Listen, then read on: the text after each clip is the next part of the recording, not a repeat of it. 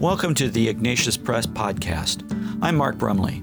I hope you enjoy the discussion in this episode. For more information about Ignatius Press, check out our website at ignatius.com.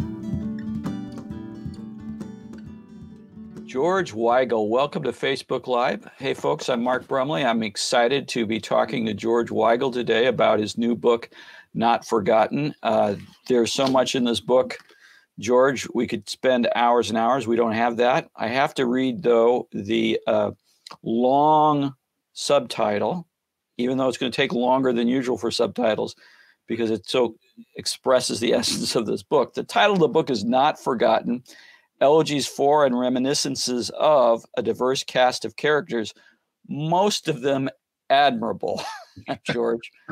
Uh, and having read the book twice now. I can say most of them are admirable, but not all. George, um, I'm going to do the thing that eh, people that introduce people have to do. I'm going to tell people that you're the distinguished fellow, a senior fellow at the Ethics and Public Policy Center in D.C., and you know uh, you are the William E. Simon Chair in Catholic Studies. You've written loads of books, uh, what, couple dozen at this point, and um, and you're a New York Times bestseller, a biographer of Pope St. John Paul II. Uh, in my view, a significant figure in, in the life and mission of the Church in the United States in its own right. That's all bi- biographical stuff up front, we have to say, so that people understand you and, and, and put you in, in the proper context. But what I want to communicate to people about this book is you are a marvelous Elegist. Uh, these are superb, very accessible elegies of some of the most notable people in our culture in the last 50 years. And in, in some cases, I think going, well, in many cases, going back even, even further than that. What is the thread that brings all these folks together? Well, first of all, Mark, thanks very much to Ignatius Press for, for publishing this book. Uh, I had noticed a few years ago that I had been writing an awful lot of obituary columns or elegies in recent years. And it occurred to me that as I'd been fortunate enough to meet and work with an awful lot of consequential people in my life, uh, that um, a collection of these and, and some that had been written earlier uh, might be of might be of real interest uh, to to my readers. Um, the thread that binds them together, I think, is that each of these lives teaches us something about noble living, even though, to go back to that Victorian subtitle, uh, some of them teach us lessons about noble living along the old via negativa, uh, how not to, to do it. Uh, but um, I, I, would thank you for the compliment about my elegiac skills. Uh, let me compliment you on pronouncing reminiscences correctly. I've done about 30 interviews on this book, and you're the second interviewer to get the word reminiscences out correctly on the first try. well, I figure that if I'm going to hang around with you, and even just for interviews, I have to try to get the words pronounced correctly. well, it was a fun book to do, and uh, I've been most uh, gratified in the last what two months? The book's been out month and a half? Yeah. And how many people say they found it encouraging? Um, i'm not sure i wrote it with precisely that in mind. I wrote it to memorialize some important uh, people and some interesting people. But this has been a tough year. And if people find some uh, inspiration for the future some sense of hope for the future in uh, recollecting these consequential lives, uh, then that's great. I'm I'm very grateful that that's uh, that that's happened. Well, this is going to be a challenge because there are so many wonderful people in here. Wonderful, at least to talk about. Some of them not so wonderful in person, but wonderful at least to talk about. You've got uh, folks who are sports figures, uh, political figures, pop culture icons, educators, uh, novelists, uh, what else? What how uh, you know clergy, uh, laity, uh, significant Catholic figures, significant figures from other faith traditions, and things of that sort in here. And I and I'm not kidding. It, it's as you know, I mean, it can be a challenge to write about someone, uh, to, to to to write an elegy, and yet make it interesting, make it more than so and so lived from such and such a time and did great things. Um, you are you've done a great job of ta- telling us who these people are, but why we should care, you know, and that's really a challenge. And so the challenge for for the remaining of this time is going to be talking about as many of these folks as we can get in here, uh, you know, and recognizing the fact that we're not going to be able to cover everybody. So I, I want to start with uh, right out of the gate here. I, am curious why you chose uh, to lead off with Fuad Ajami. Now, I'm trouble pronouncing his name. Uh, it's funny. Um, I think I, I once watched an interview with him 10 years ago, and I thought, if I, uh, uh, you know, the interviewer kind of struggled a little bit in pronouncing his name. I thought if I ever had to interview him, I would probably get his name wrong. I'm not interviewing him, but I'm interviewing you about him. Uh, Fuad bats leadoff uh, simply for alphabetical reasons. We decided to organize the, the book alphabetically, but uh, that's that's a deserved place in the lineup. Fuad Ajami, who was a Lebanese Shiite who came to the United States as a young man, taught for many years here in Washington at the uh, uh, at the Johns Hopkins School of Advanced International Studies. Uh, one of the most civilized people I have ever met in my life. Uh, a profound scholar of the culture and politics of the Middle East. Uh, his book of what now must be 25 years ago, called The Arab Predicament, right. Is, I, still think, the best analysis of why the Middle East is is so often a mess. Um, and Fuad and I became friends. He invited me to speak to his seminar, particularly about uh, the role of the Catholic Church uh, in world affairs. We had a similar view of the post 9 11 politics uh, of the Middle East and the American role in all of that. He died far too young. Uh, and like many of the people in this uh, book, these 68 profiles, whom I met uh, and worked with uh, personally, I, I, just miss him a great deal. So it's good to be able to uh, remind people that there was uh, a man of that quality of mind and spirit in our time, thinking about some of the toughest problems in world politics and writing about them in a lilting, sibilant, beautiful prose style in what must have been his second or third language. Mm-hmm.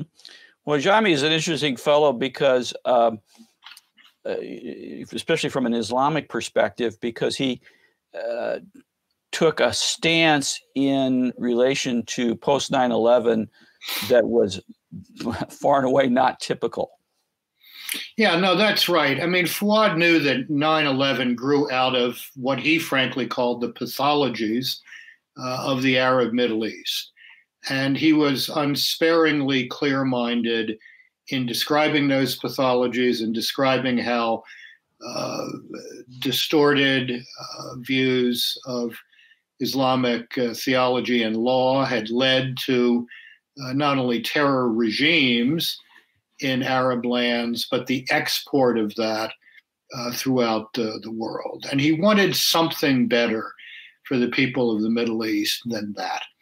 Uh, and in that sense, his critique of the culture from which he emerged has to be seen uh, in, in, a positive light. This was a critique in aid of, of renewal and uh, reform. Uh, again, uh, resisting the temptation to go too far down this line because we've got a lot of things to cover here. It's interesting uh, that he uh, I can see how you the two of you uh, sort of resonate because um, he is critical of the tradition out of which he comes, but he is critical out of that tradition out of a love for that tradition.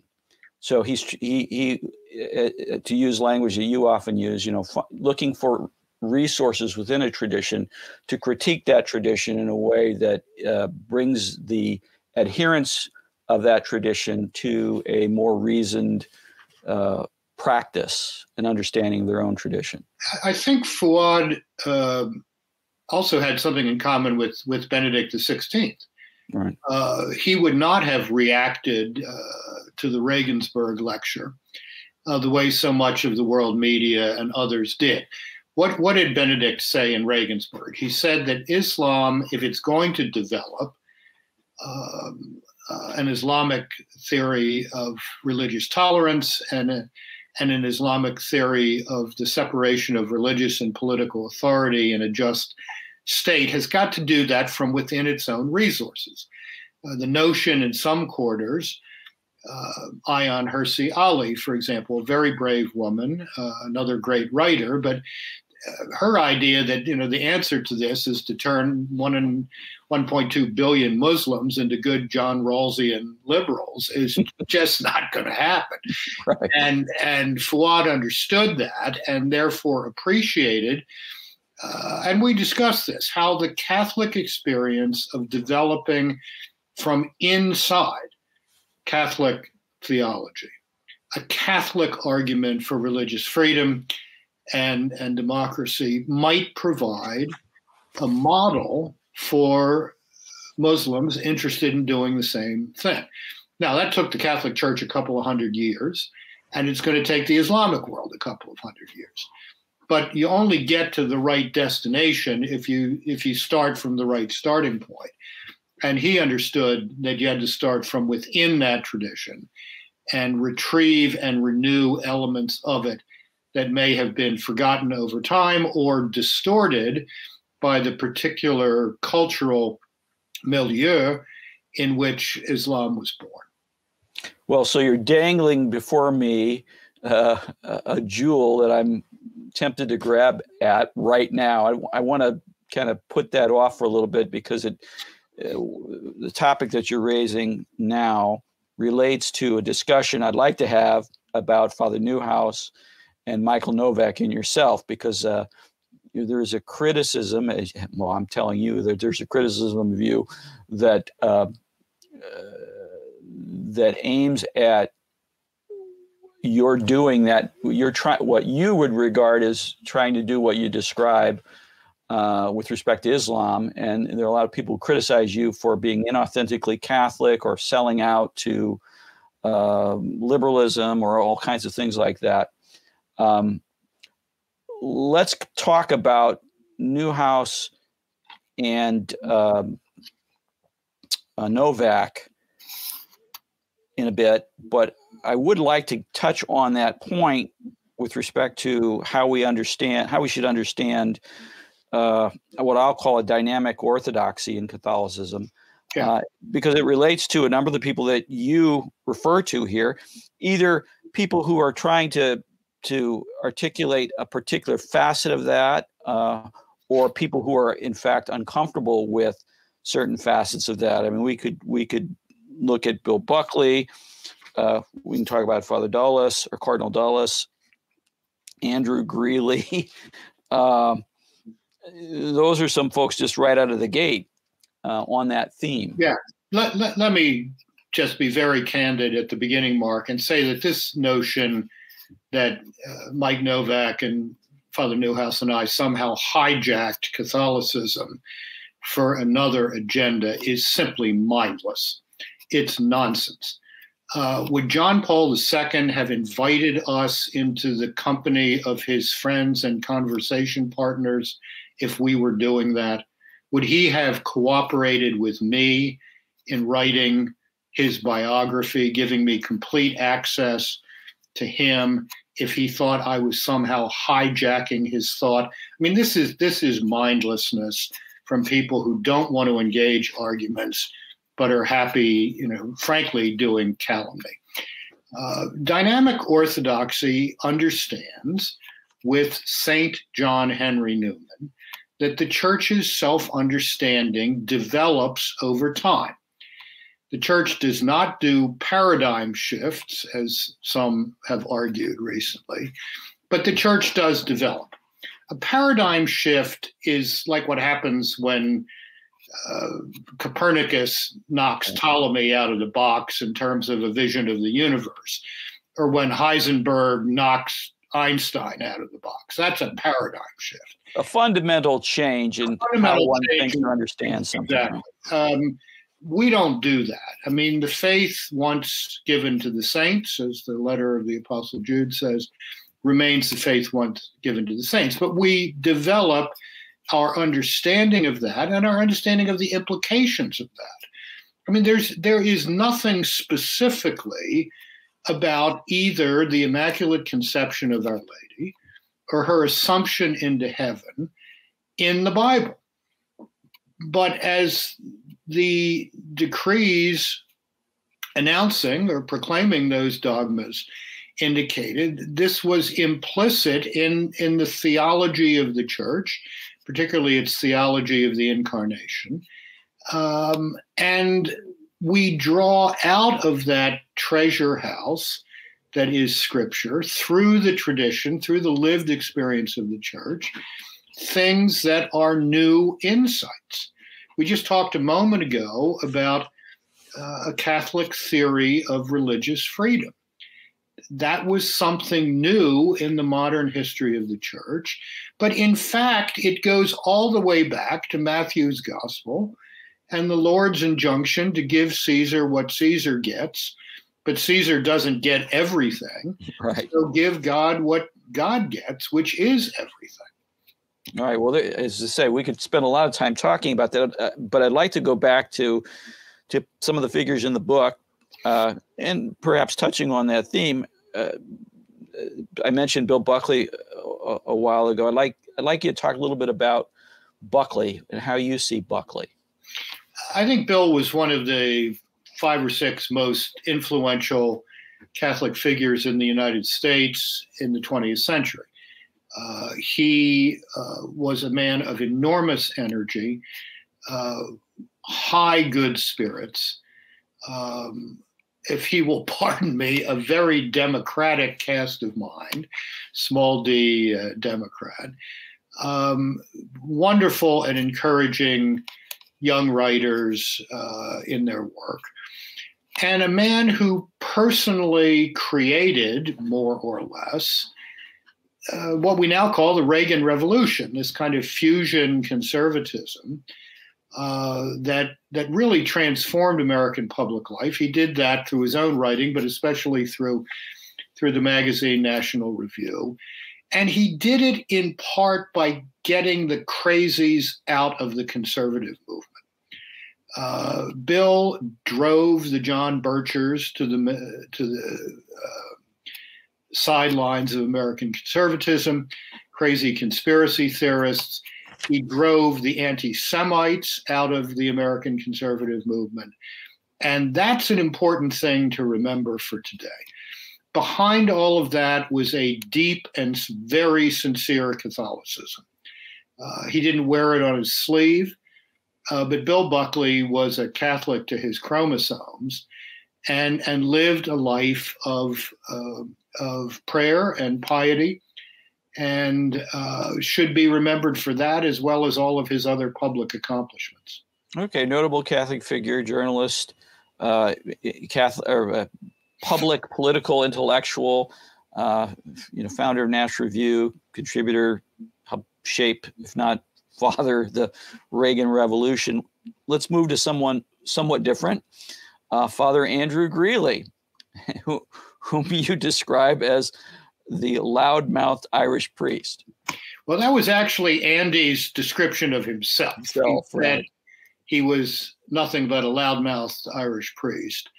And he was right. I mean, he was more than that, but he was certainly that as well. Uh, we dueled in the Catholic press for years. Our columns often appeared on the same page. He was a scintillating writer. Uh, in the early years after Vatican II, I think he did an admirable job of explaining some of the theology of the council to a to a general audience. Uh, what uh, sadly turned Andy Greeley in a different direction was his inability to understand the truths that Pope Paul VI taught in Humanae Vitae.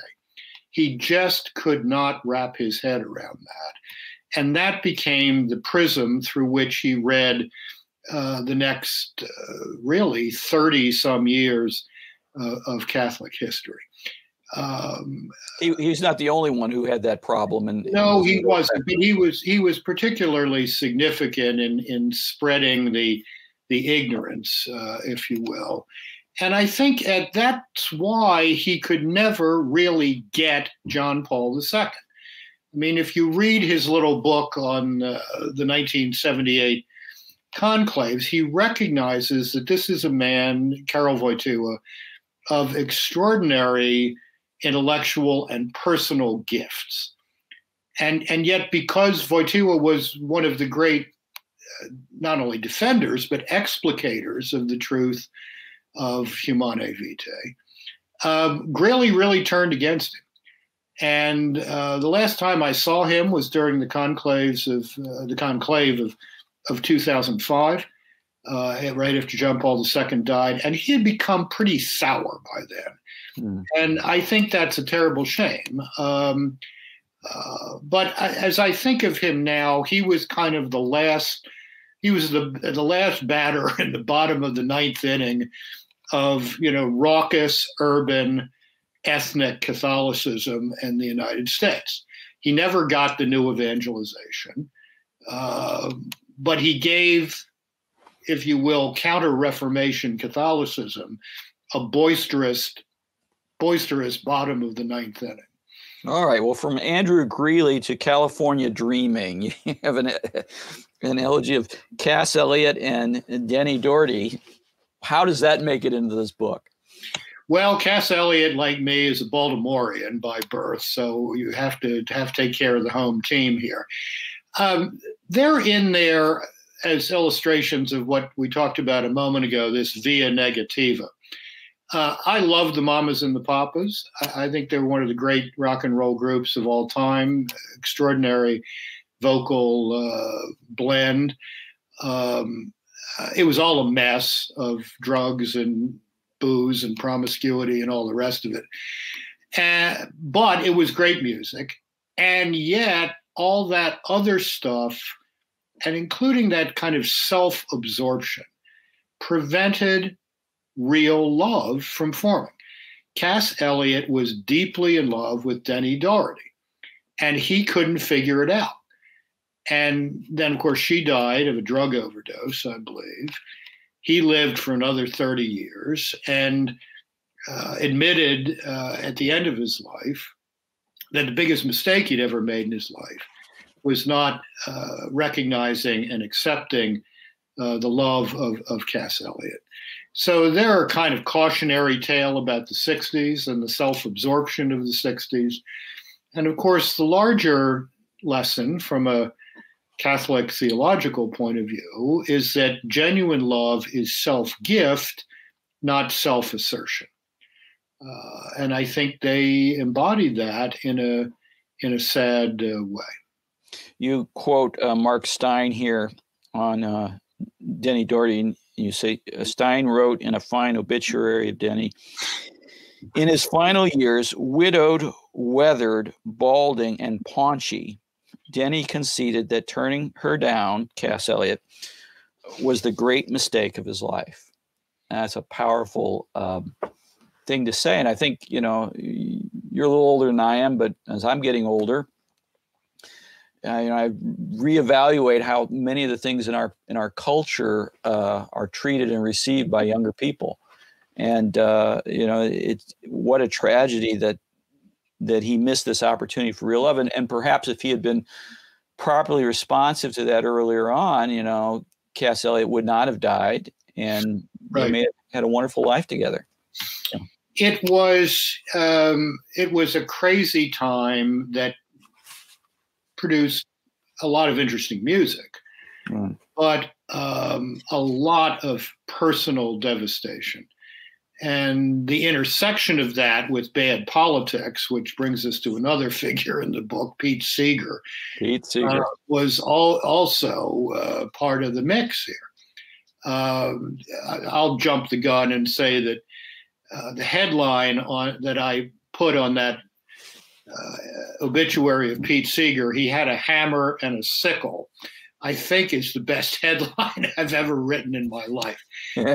he was a wonderful musician. I love the Hammer song and Where Have All the Flowers Gone and all that stuff.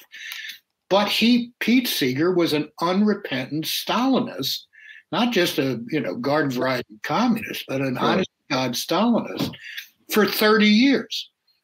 Uh, and he only later kind of grudgingly said, well, maybe I didn't read that quite rightly.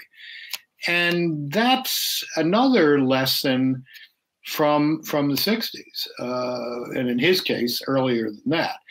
Uh, ideological besottedness uh, can lead you down some very, very bad uh, paths uh, indeed, even if you're a very talented person uh, as as he manifestly uh, was. So uh, I thought it uh, useful to put him in there as as a lesson in how not to do politics. While we're talking on the subject of politics, tell us a little bit about Pat Moynihan. Now, I, earlier on when, when we were setting up the show, I was talking with Christina, who was setting it up, and I was I was just kind of rattling off some names. There are people that you know I remember. Uh, you know, and of course, Christina being much younger, they were just names to her. Pat Moynihan was was a name. He was a significant figure in American politics 50 years ago, 40, 50 years ago. Tell us about him. Uh, Daniel Patrick Moynihan was one of the most brilliant social scientists of the late 20th century. Uh, he was a remarkably articulate defender of, of the democratic project. Uh, he served in four cabinet or sub cabinet positions in four consecutive presidential administrations of both parties. He was the U.S. Senator from New York for four terms. And yet he was a kind of great Catholic what if. Uh, Pat would never embrace uh, the pro life movement the way he should have because he knew the truth of what we were uh, saying in the pro life movement. Uh, he did not embrace that, although at the end of his life he did vote vote for the partial birth uh, abortion ban. Uh, and he never ran for president. Uh, I think in the late 70s, a lot of us thought that Pat Moynihan might be the guy who could bring Catholic social doctrine uh, to bear f- across the spectrum of, of American public life from the White House. He never he never ran, uh, and that was a great lost uh, opportunity. In fact, I think his his Senate career, while not without some accomplishments, um, was was almost a coda. Hmm. Uh, I think his real uh, contributions were in his uh, remarkable research on ethnicity in the United States when he was teaching at Harvard, his defense of uh, democracy and human rights when he was the U.S. ambassador to the United Nations, his recognition early, for which he got pilloried, of how the collapse of family structure in inner city America was going to lead to great, great trouble down down the line. Uh, these were the enduring accomplishments of Pat Moynihan, I think, more than his Senate career so there's a parallel figure in some ways parallel some ways contrast. Henry hyde tell folks who henry hyde was. Again this is somebody who was a who was a prominent figure in american politics 50 40 50 years ago uh, but i think the younger folk don't know and it's helpful to hear oh, even even 20 or 30 years ago. 20 years yes right. Yeah i mean henry was the leader of the pro-life forces in congress for 30 years uh, first elected to the house in 1972 a bear of a man physically, um, uh, great good humor, uh, the best spontaneous debater in the House, um, absolutely rock solid on, on the pro life issues, author, of course, of the Hyde Amendment, which we are fighting to save today.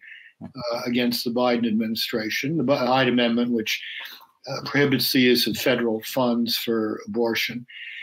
Um, a, gi- a, gigantic figure in, in many, many ways, and one of the funniest people I have ever met. Uh, great teller of jokes, great retailer of stories, old fashioned Chicago politician uh, with a big heart and a very, very uh, well honed conscience. So many more figures we could ask about, and I'm resisting the temptation uh, to do that in the interest of time. But I mentioned uh, Father Neuhaus and Michael Novak. We have to come back to them. Uh, you, along with those gentlemen, formed something of a triumvirate uh, back in the 80s and in the 90s. Uh, and I have to say, we alluded to this earlier, it wasn't always well received in the in the Catholic world, and not just simply in that aspect of the Catholic world that saw itself or described itself as progressive, but even among some folk who were on uh, the more traditional or conservative side of things. Tell us about Father Neuhaus and Michael Novak. I think uh, Michael Novak and, and Richard Neuhaus were deeply converted Christian disciples, uh, passionately committed to the Catholic Church, deeply committed to the authentic interpretation of the Second Vatican Council. Uh, both of them understood that the notion that you could have freeze framed or freeze frozen, frame frozen the Catholic Church in 1958 and that would have made everything just dandy up until now was was was really frankly ludicrous. Uh, there was a lot of contention in the church prior to Vatican II. Uh, so the job, in our view, was to put the proper interpretation on Vatican II and, and to draw out of those 16 documents a vision of what we were calling a moment ago dynamic orthodoxy for the future, which included both an affirmation and a serious critique of the Western democratic project. Nothing that our critics from the right have said about the deficiencies of modern or contemporary American democracy, we didn't say 20 years ago. I'm sorry if these folks weren't paying attention, but they can go to my book, for example, from Ignatius Press, The Fragility of Order, right. and, and see some of that at work. I mean, the notion that we were unapologetic cheerleaders for everything going on in the United States is just ridiculous. Um, and it would help the Catholic conversation going forward if people would get off the Twitter feeds, actually read other people's material, and then engage it seriously. But this has been this has been the case for a long time. This kind of uh, cartoon view of people. It's a shame, but I, I'm afraid it's it's part of the human condition for which we can thank Adam and Eve, I suppose. Right. Well, one of the difficulties is people have forgotten how, or if they ever knew, they simply don't exhibit today the ability to disagree without being disagreeable. Yep. And then to just to uh, properly uh, locate the level of disagreement. It's one thing you have two two Catholics who are equally committed to the Catholic tradition have a disagreement about the interpretation of that tradition with respect to, say, political matters. Um, in our context, there's a tendency for those folks to want to, uh, you know, ramp it up so that it comes across as if what they're arguing about is whether or not to accept the divinity of Jesus Christ or something of that sort. And well, I have to say, I mean, in my own case, since Michael and Richard are no longer with us, uh, my own attention has been focused far, far more uh, uh, comprehensively on the reform and renewal of the church uh, over the past 20 years than on American public life. I mean, I still keep my hand in in, in that uh, on that front because I think it's an obligation to do so, and particularly under our present circumstances. But uh, most of what I've written over the past 20 years uh, has had to do with the uh, reform and renewal of the church. And that is what, frankly, uh, means the most to me and where I think my vocational responsibilities primarily lie. Close us out, George, with a bit of a conversation about your parents. You you include them in uh, among the people that you elegize. Um, tell, give us a little bit of a description of what you say there. I, I included my parents in this book, Mark, because um, they exemplify uh, virtues that I think are important today. Um, marital fidelity, uh, devotion to children, uh, mature patriotism. My father was a naval officer in the Pacific during the Second World War. Um, commitment to parish. My parents were both deeply involved in the Cathedral of Mary Our Queen in Baltimore for uh, better part of uh, 40 years. Hmm. Um, they were not public people.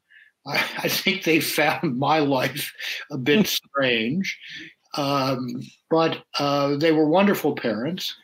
Uh, and I was, it was really an act of filial piety to include the tributes I paid to them at the time of their funerals uh, in this book. And I frankly thought people might like to meet them. They were interesting people and had interesting, if, if unobtrusive, lives. Uh, my mother lived to 95.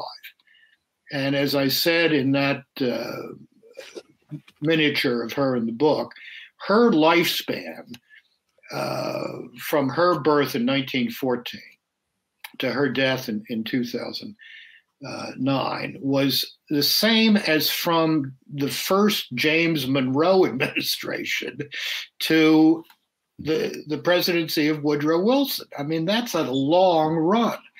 And a lot of stuff happened in that time, and she was a witness to a lot of history.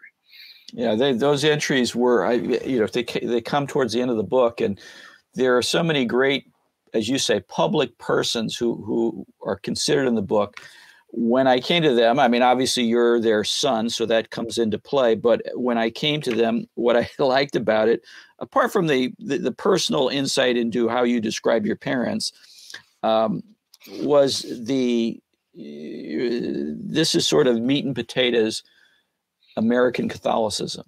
Yeah. And it was very, very refreshing. And it was a great thing, a great note on which to conclude the book. And on that same note, we're going to conclude this interview. George, I really appreciate uh, you writing Not Forgotten, elegies for and reminiscences of a diverse cast of characters, most of them admirable. Uh, and I thank you for the opportunity to talk about it here.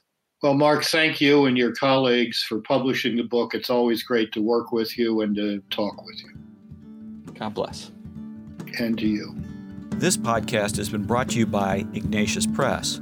We encourage you to check out our books and videos at your local Catholic bookstore or wherever else books and videos are sold. You can also sign up to receive special discounts on books and videos at ignatius.com. We hope you enjoyed this podcast. Please like the podcast on the website or app from which you listen to it, and please tell your friends about it. I'm Mark Brumley, and on behalf of everyone at Ignatius Press, thanks for listening.